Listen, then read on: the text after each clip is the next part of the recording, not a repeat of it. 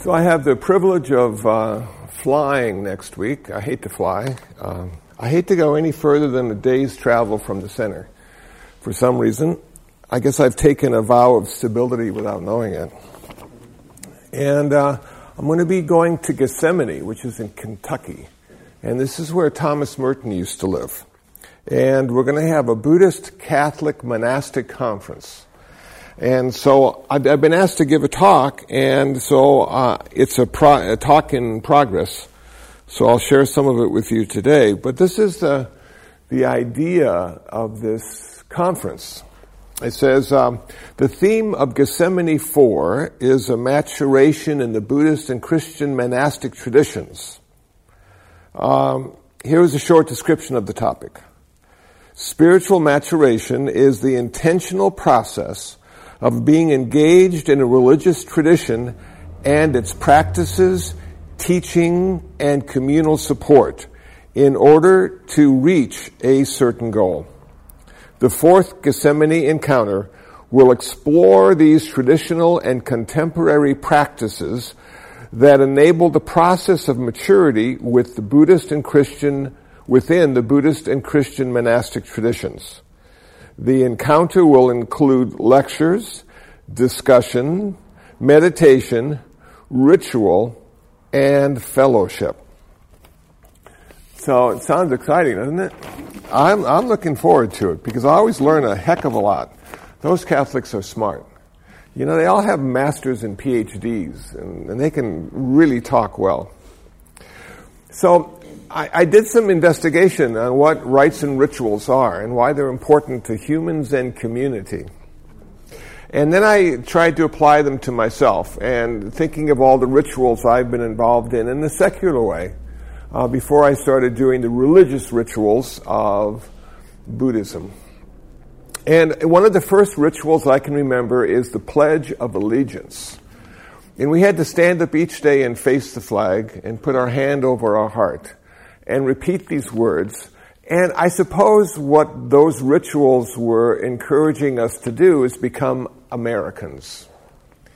And then in the 1950s, become Americans and believe in God. Because Eisenhower preferred to have God in there to separate us from the communists who didn't have God in their Pledge of Allegiance, I guess.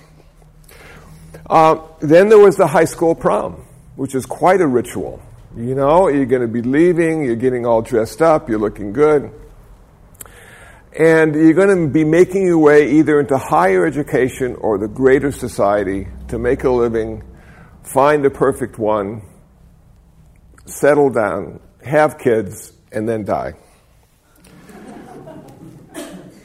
Some of you older guys out there will remember the 1960s, and that was another rite and ritual for me is when I got my draft notice in the mail and had to go down and t- get a physical with all the other men. So this was a very important ritual because if you didn't go down there, you went to prison. And, and I was thinking about that and I thought to myself, you know, this is when America said I was old enough to die. Before then, I was sort of kept in seclusion and I was encouraged to learn and grow and be somebody. And then I had done that long enough. And, and a lot of my friends back in the 60s never came back, so they did die. And a lot of the ones that did come back were sort of different for the rest of their lives. Uh, then there was marriage, which is a really big and expensive ritual. You know, you can spend like 20 grand on getting married, you know, and it's just amazing. Now, I, I never got married, and, and I think my problem was I never found the one, I only found the many. and, and I guess that's okay. In my line of work, it wouldn't have worked out anyway. So then we have childbirth man, that is big too, you know? I, I, I used to have my handprint in clay and little shoes that were brass covered and, and once you have kids, you know, everybody starts to sell you stuff so you can raise the kids in a really skillful and, and wholesome way and you have bottles and liners and beds and blah, blah, blah. So a lot of men and women go through that ritual. And, and somebody asked me the other day, what do you think the meaning of life is? I think number one, it's survival. And I think number two, it's replication. And after that, it's just up to you. You know, that we're just here to have more of us and survive long enough to have more of us. And we're really doing well. Seven billion and counting. Then we have this ritual of retirement. You know, we come to a place in our life where we're really old now, or at least we're old enough not to want to work. And, and you might have Social Security, you might have a little savings, and, and then the AARP calls you and wants you to join, and Medicare and its various hospital companies call you and they want you to join, and everybody wants you to test your blood pressure and see if you have diabetes, and, and and you know, it's just, it's a strange place to be when you get to that place in your life. Uh, last week I went to the dentist, I had a little chipped tooth and he's saying, well, you know, we can do like the cap and the crown, it, you know, it's like this much money, but you know what? It'll last for 30 or 40 years.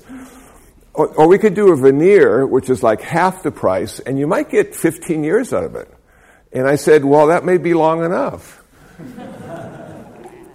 after retirement, you're sort of gauging how much time you got left and what, how much you want to spend, you know, and how much is necessary and how much is just an ego-driven thing.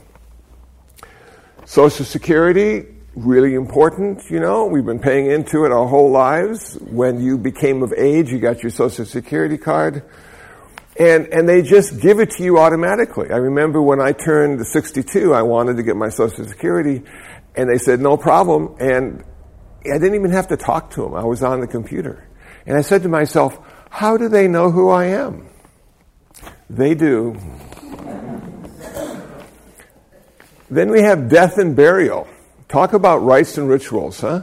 This is a big deal because all of us left behind are wondering who's next and how is it going to be? And is it going to be okay to die? And how much pain and suffering will I go through? And wouldn't a heart attack or a car crash be the best way to go? Because it's so instantaneous. But then you don't get a chance to say goodbye to everybody you want to say goodbye to. And it goes on and on and on. And then you just bury them in fiberglass or metal coffins so they'll never, you know, deteriorate in any particular way. And, and you think back on, on the life they lived and the choices they made and how short it was. And, and then you go have a cup of coffee and life goes on.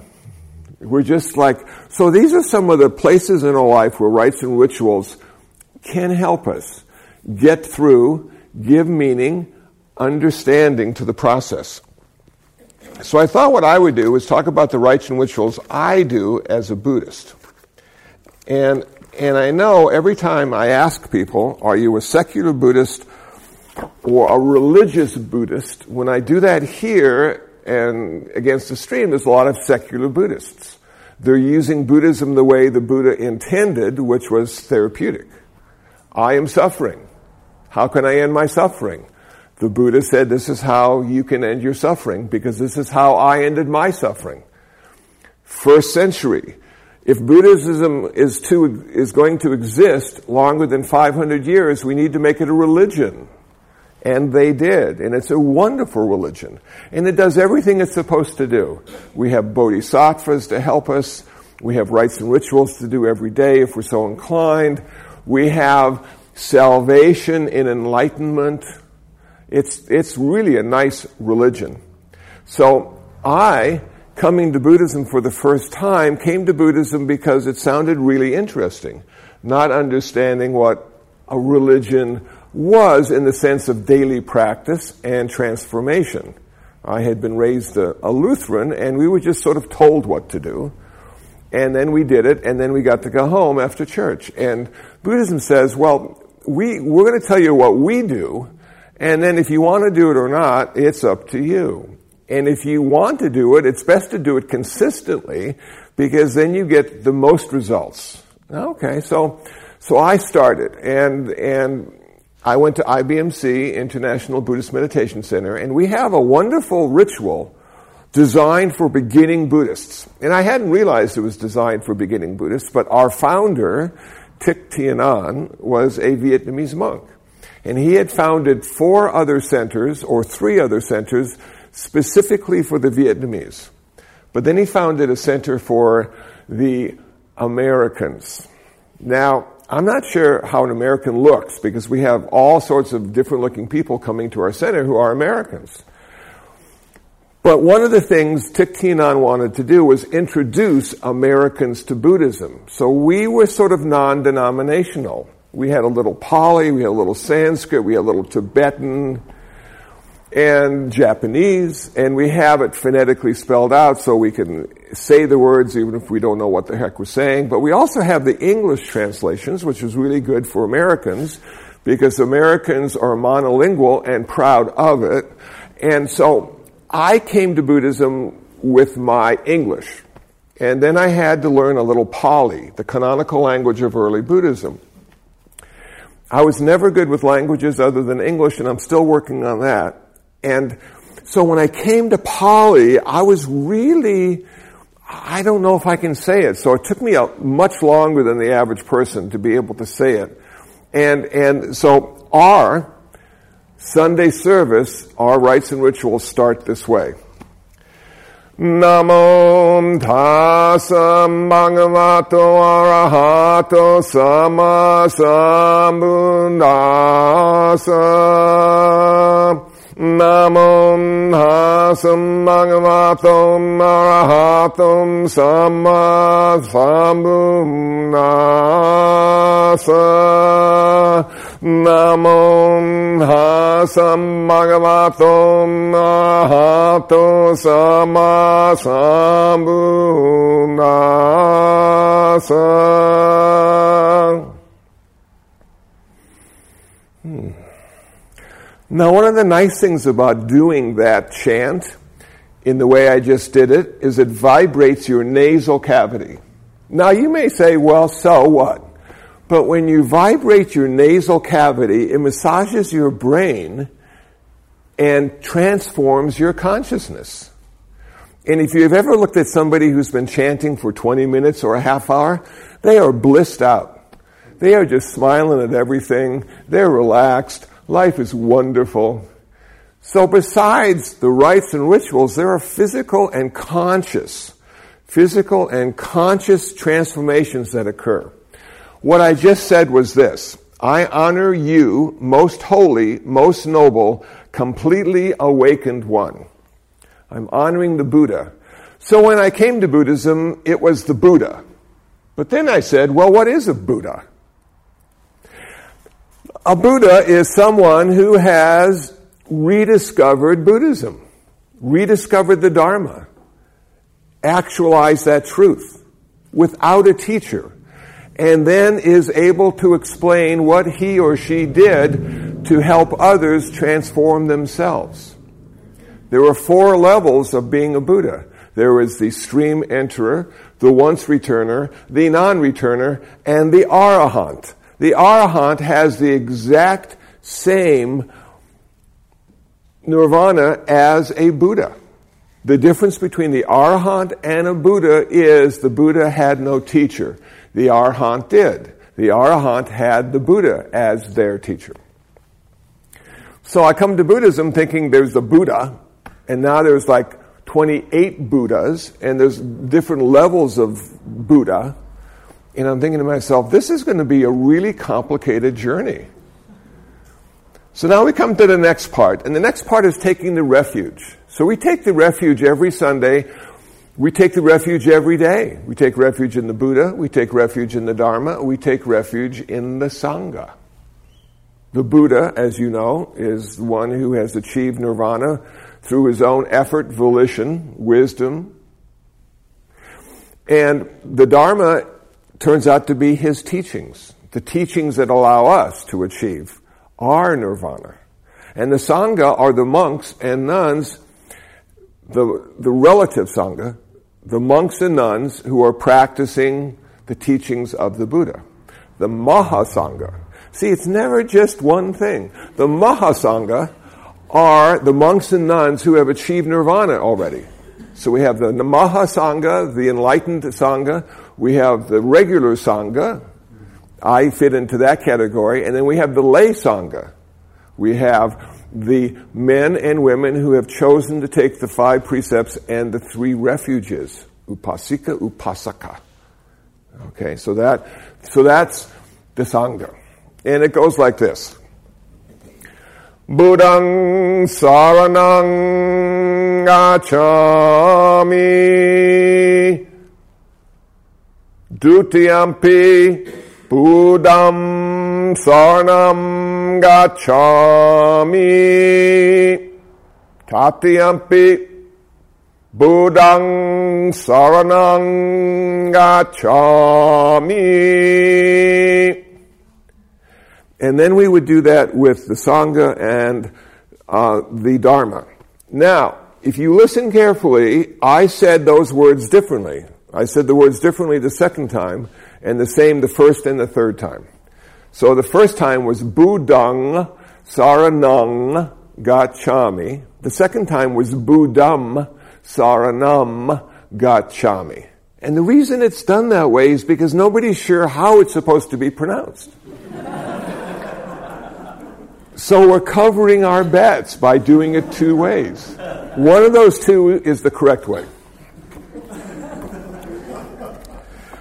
So see, when you get into rites and rituals, you're learning a lot about yourself, but you're also learning a whole lot about the tradition and the direction and the goal of that tradition. Now, the most important thing we do every Sunday is we chant the Heart Sutra. This is an amazing document, and there are so many levels to understand the Heart Sutra. And if you're just a Vipassana person and a Theravada person, you may or may not have come in contact with the Heart Sutra. And I was very much a Theravada person when I came in contact with the Heart Sutra. And what I saw was this. These rascals are saying the Theravadins are wrong and they're showing specifically where they are wrong and misguided. We have the new teachings. We have the new understanding. We have the greater understanding. That's why we're the Mahayana. That's why we're the great vehicle. So I'm going through all this stuff in my head, looking at these rascals, saying all the stuff that I've learned in the Abhidharma, the psychology of early Buddhism, is wrong because it's based on an atomic theory. The theory of atoms. But the Theravadins changed the word atoms and made them dharmas. And the Theravadins said, at some point in the Abhidharma, that all reality is based on the dharmas. These are the building blocks of our experience. The dharmas are the building blocks of our reality. Now there are 16 different meanings for dharma. This is simply one of the meanings. And then the Mahayana said, no, no, no. It's wrong. The dharmas are empty. Empty. You think they're solid and have a momentary existence. They do not have that. They are empty. And so I am going through this Heart Sutra thinking to myself, what the heck is this thing talking about? And why is it recited every day in every Mahayana monastery all over the world? Can it be really that important? Can it really have the true meaning of ultimate reality and is that what they're trying to explain? And that's exactly what they're trying to explain. They're trying to explain the ultimate reality in a relative context. So we come always to a category error, and that means I come to a state of confusion. Because even after 20 years of chanting the Heart Sutra, I am still learning stuff. And I am still reading books about the Heart Sutra. And the Heart Sutra is like four or five paragraphs. And I have read numerous books, numerous commentary on these five paragraphs. It's an amazing document. I am going to now recite it for you so you can hear what the Mahayanists feel about ultimate reality. Now we have some people that are really important in here. We have the Buddha, He's there listening to this. We have Avalokiteshvara, the Bodhisattva of compassion, which later became known as Kuan Yin. And we have Shariputra, who's a, a monk under the Buddha, a renowned monk under the Buddha. And it goes like this. Avalokiteshvara Bodhisattva, when practicing deeply the prajna paramita, clearly saw that all five skandhas are empty and passed beyond all suffering. Shariputra form does not differ from emptiness. Emptiness does not differ from form. Form then is emptiness. Emptiness then is form. Sensation, perception, volition, and consciousness are also like this. Shariputra, all dharmas are marked with emptiness, not born and not dying, not stained and not pure, not gaining and not losing. Therefore, within emptiness, there is no form, no sensation, perception, volition, or consciousness. No eye, ear, nose, tongue, body, or mind. No form, sound, smell, touch, taste, or dharmas. No realm of sight till we come to no realm of consciousness. No ignorance and no ending of ignorance till we come to no old age and no death and no ending of old age and death. No suffering, origination, extinction, or path. No wisdom and no attainment with nothing to attain. Because the bodhisattva follows prajnaparamita, the mind has no hindrance. Having no hindrance, there is no fear. And far from all fantasy, there is dwelling in nirvana. Because all Buddhas of the three times follow prajnaparamita, they gain complete and perfect enlightenment.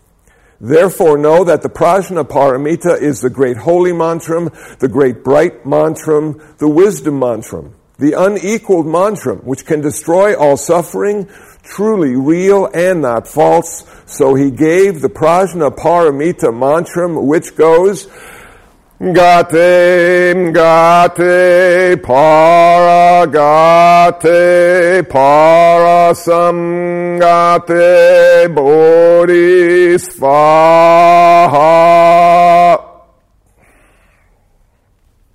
There we go, the most profound document in Mahayana Buddhism.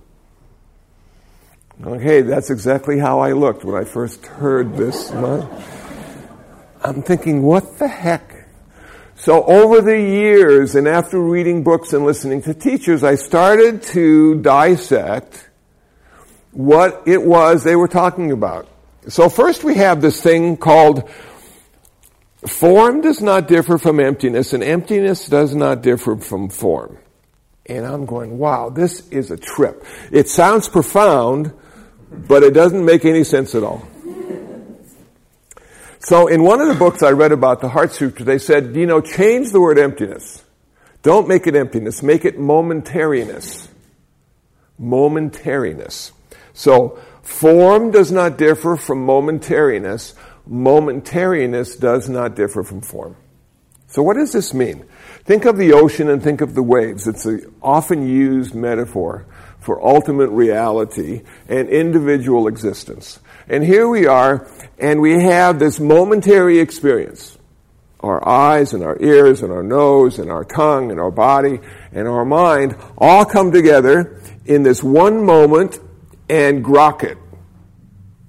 Now, if you've never read the book Stranger in a Strange Land, you don't know what grok means. But that's what it means. We come to a present moment experience and know it. We grok it. We understand it. Now, what humans do with this momentary experience is they add something. They add past and future. And why do they add past and future? Because they need to work with stories. We, as humans, live in a relative reality that's filled with stories. That's how we give meaning and understand our life.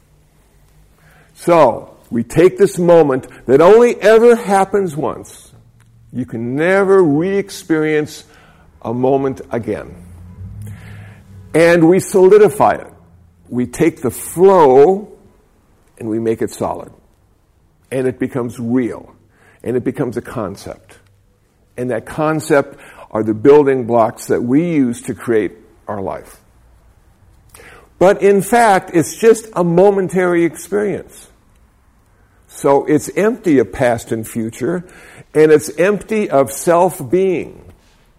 It doesn't exist independently. The Buddha said nothing can exist independently. Everything is conditional. Everything happens because of something else. Nothing stands apart from that process. But as humans, we can solidify a process and make it an event. And that event lasts into the future and has its roots in the past. Now we come to the five skandhas. Really an interesting way of looking at who you are. Form, sensation, perception, volition, and consciousness. The building blocks of every human. That's all we are. See, the Buddha never said we're simply one thing. That one is a monotheistic invention that allows us to solidify the process of the moment and make it an event. But the Buddha said nothing is ever one. Nothing is always many that are connected and in process. So a human can be broken down into name and form, nama, rupa, but a human can be broken down into form, sensation, perception, volition, and consciousness. So let me explain how that might work. What we have is form. We have the form of the eye and we have the form of the chair. And when the eye form comes into contact with the chair form, a rudimentary awareness arises. It's non-specific. It's simply aware of this form. Okay? Now, with that is associated a sensation. When this consciousness arises, which is a a non-specific consciousness, a sensation arises with it. And that sensation is one of three kinds. Pleasant, unpleasant, or neutral. If it's neutral, we are indifferent to the chair. We don't need to use it. We don't need to move it. We don't even recognize it sometimes because it's not what we're after in that present moment. But if we are tired and if we do want to sit down, that is a pleasant sensation as that consciousness arises because of eye form and chair form. And now the process of perception kicks in. Perception is is what we've learned. Perception are the, all the concepts, the 10,000 ways of looking at the world around us. And so we know it's a chair, and we know it's a gray chair, and we know it has four legs and a back, and we have this perception based on past experience or education that allows us to know what it is, and that leads to the next part. It allows us to do something with the chair because we know what it is. So we have to know it before we can use it, and we know it, so now we're going to use it so volition arises. And volition are all those habit patterns and past experiences we've had with chairs. So we know how to approach a chair, we know how to sit in a chair, we know how to get out of a chair, we know how to push it aside to make way for people who are walking we know how to use that chair. It is a volitional activity based on previous experience, habit patterns, and useful memories of a chair. That is what a human is. If you can look at yourself in that way, as those five aggregates, as those five skandhas, you will never suffer because there's no part of that model or paradigm that can suffer. Ah, but we do suffer, and that's the issue, because we don't look at ourselves in those five ways, or those two ways. We look at ourselves in the one way. The way we are. Wow. So what did the Heart Sutra say about that? The Heart Sutra said, Form, sensation, perception, volition, and consciousness are also like this. They are also empty of own being. They are empty of independent existence. They require other things to exist for them to exist. Okay. Emptiness, momentariness. Now we continue. All dharmas are marked with emptiness. All the building blocks of early Buddhism the dharmas, the atoms, they also are all momentary and lack own being. They do not exist independently either. Nothing exists independently. It is a flow. They are not born, they are not dying, they are not stained, they are not pure, they are not gaining, they are not losing because they are not dualistic. They are beyond dualism. Wow. Okay. Beyond dualism. That's that place where all things are interconnected and interdependent. This is a non-dual reality. This is a sort of an ultimate reality, if you will. And it lacks the two sides. We have a coin, we have heads, and we have tails. We have a good day, we have a bad day. We have light, we have dark. What they're talking about is the true nature of non-dual reality is the coin itself. Those sides are just distractions. Those sides just allow us to think about it in a certain relative way and use it to our advantage. But ultimately, they do not exist. Just the workings of the self. Therefore, within emptiness there is no form, no sensation, perception, volition, or consciousness. Okay, think about the six now. We got the six sense doors. We got the eye and the ear and the nose and the tongue and the touch and the thinking. Six sense doors. Okay, you have the sense door of the eye. It has eye consciousness associated with it. The Buddha said there isn't just one big consciousness and all the stuff goes in there. That's how I always looked at myself. It's one big consciousness. But no, each sense door has its own specific consciousness.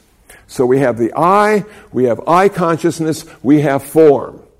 We have the ear, we have ear consciousness, we have sound. And the Heart Sutra is saying, no, that's not right.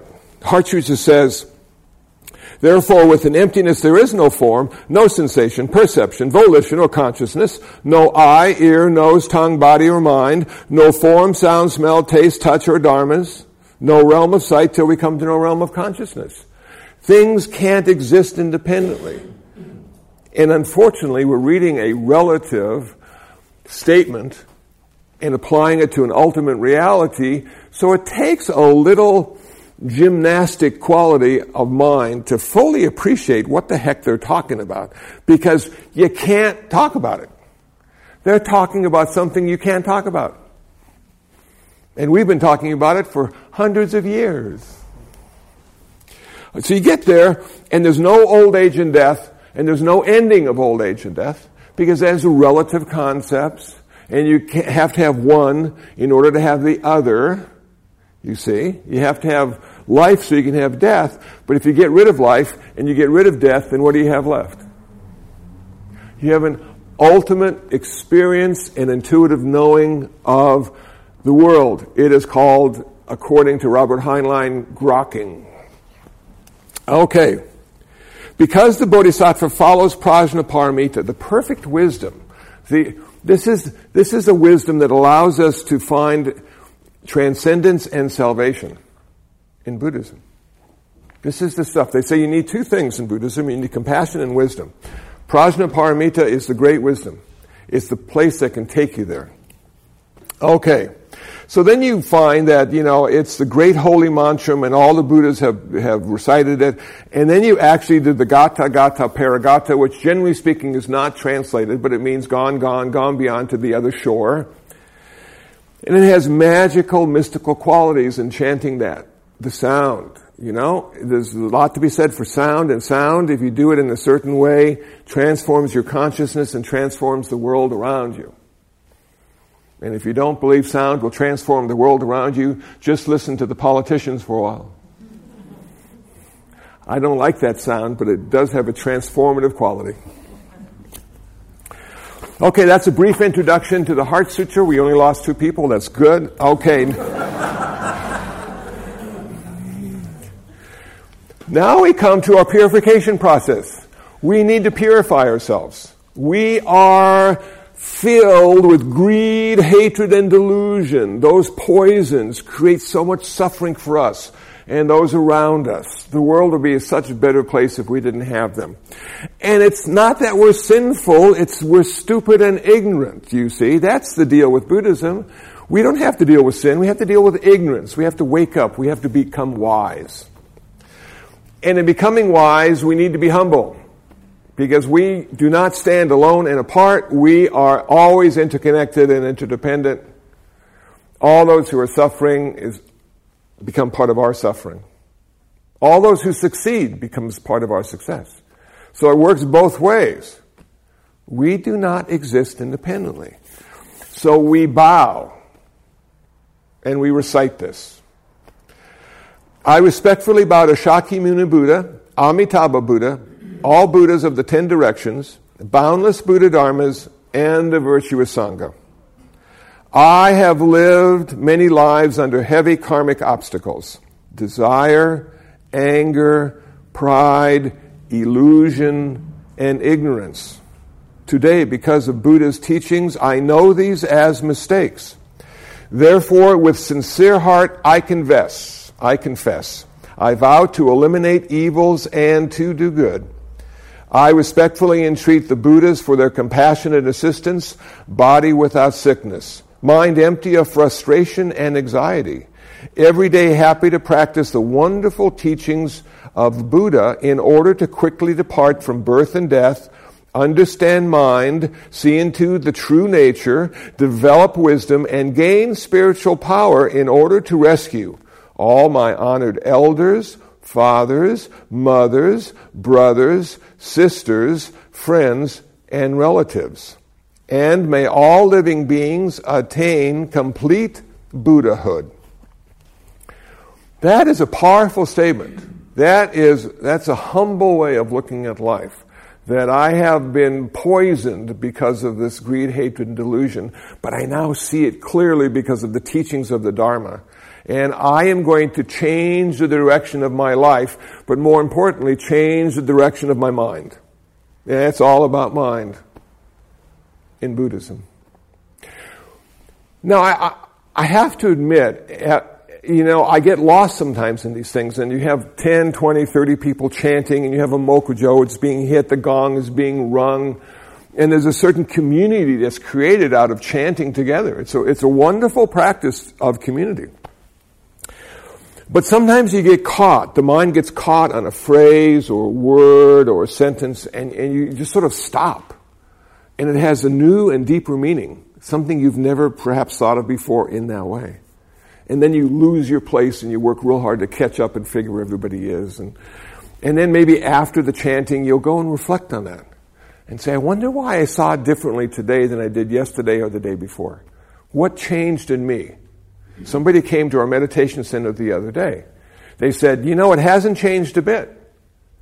In the 40 years it's been in existence, it hasn't changed hardly at all. And I said, yes, it doesn't change, the people do. That's what's happening here. The place pretty much looks the same as it did last month. But the people are changing all the time. So every time I do this chanting, I try to get into maybe a word or a phrase or reflect on it. It has the power of personal transformation. It allows me to have different colored glasses on, if you will, and look at the world through my rites and rituals and not secular rites and rituals. Not fashion, not hairstyle, not clothing, not shoes, not what's on TV, not what's happening at the, at the civic center or the auditorium, but what's happening in my practice. How is that affecting the way I respond to the world around me? And is it allowing me to respond and not have to react? Because reaction is habit, is often based on, on an idea of concept of right and wrong, filled with prejudice of how it's supposed to be, how it could be. Reactions come out of that. But response comes out of something much deeper. It comes out of heart comes out of heart. And in the Mahayana tradition, we call it heart mind. That's when the wisdom and compassion start to blend and create a whole new place of experiencing the world. So after doing our daily confession, then we do our bodhisattva vows, realizing that in taking these vows, we will never succeed. We will always fail, but we take them anyway every time we do our rites and rituals. Sentient beings are numberless. I vow to save them all. Buddhism has been on this planet Earth with Siddhartha alone, not the 27 before, for 2,600 years. we, we have so many more people to save than we did 2,600 years ago. Wow. And can we ever save anybody? Even ourselves. Some forms of Buddhism would say you can't even save yourself. Why try? Deluding passions are inexhaustible. I vow to end them all. Wow. Delusion, passion, thirst, craving. I vow to end them all. Would life be any fun if we had no passion? No craving? Would anybody ever go to Disneyland? Dharma gates are limitless. I vow to study them all. There are so many ways to the Dharma, and each of us has found a gate that's open for us. But no two in this room, I would venture a guess, came to Buddhism, came to the Dharma, came to meditation in the same way. We all have our own karma, our own stuff we're working out, and for some reason we heard, saw, thought about something in Buddhism that clicked. And here we sit today. Buddha's way is supreme. I vow to attain it. This is not based on faith. We don't have the faith to say Buddhism's way is supreme. We have the confidence to say Buddhism's way is supreme for humans. This is all about being a human being. Dogs, you know, I'm sorry, they're going to have to be reborn as a human before they can become enlightened. Cats, they're going to have to be reborn as a human. Encourage your little furry friends to get their next rebirth as a human, and they might have a chance at salvation and perfection. So the Buddhist way is designed to allow us to realize, not find, not create, but allow us to realize our perfection that has always been there. It's just been covered with greed and lust and hatred and delusion. Then we say a prayer. May suffering ones be suffering free, and the fear struck fearless be. May the grieving shed all grief, and the sick find health relief. It's an intention. It's a wish, if you will, that all those who are suffering in all the many ways humans suffer find an end to that suffering. Then we say, I wish all this merit. Now, those rites and rituals have merit created. You're working hard and your payoff is merit. That's how you get paid when you do this stuff. You get merit, you have a merit account. And when you die, you can have a good rebirth because you have a lot of merit in your account, or maybe a not so good rebirth because you haven't deposited merit lately in your account and it's getting a little light. So each time we do this ceremony, these rites and rituals, we are acquiring merit, and now what do we do? We give it away. And why do we give our merit away? Because we get twice as much in return. Any good businessman would tell you if you give your merit away and get twice in return, give it away. So we give it away and we say it this way I wish all this merit be extended to everyone, that we together with all beings may gain Buddha's way. We give it away and we receive it twofold. Cool. Now we end. We end our rites and rituals by this. Om.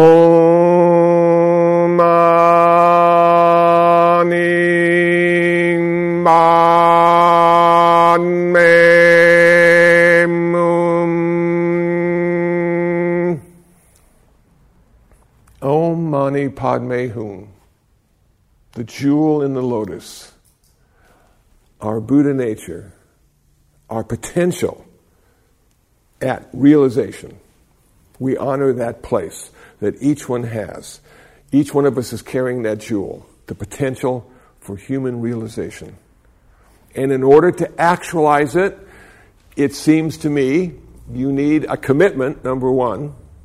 You need to practice rites and rituals at whatever level you like to practice them, because there is a transformative quality to them. It also interconnects you with all those others who are practicing the same rites and rituals. You need to meditate. You need, that's the cultivation of mind. And a lot of people come to Buddhism because they want to meditate, but there's so much more.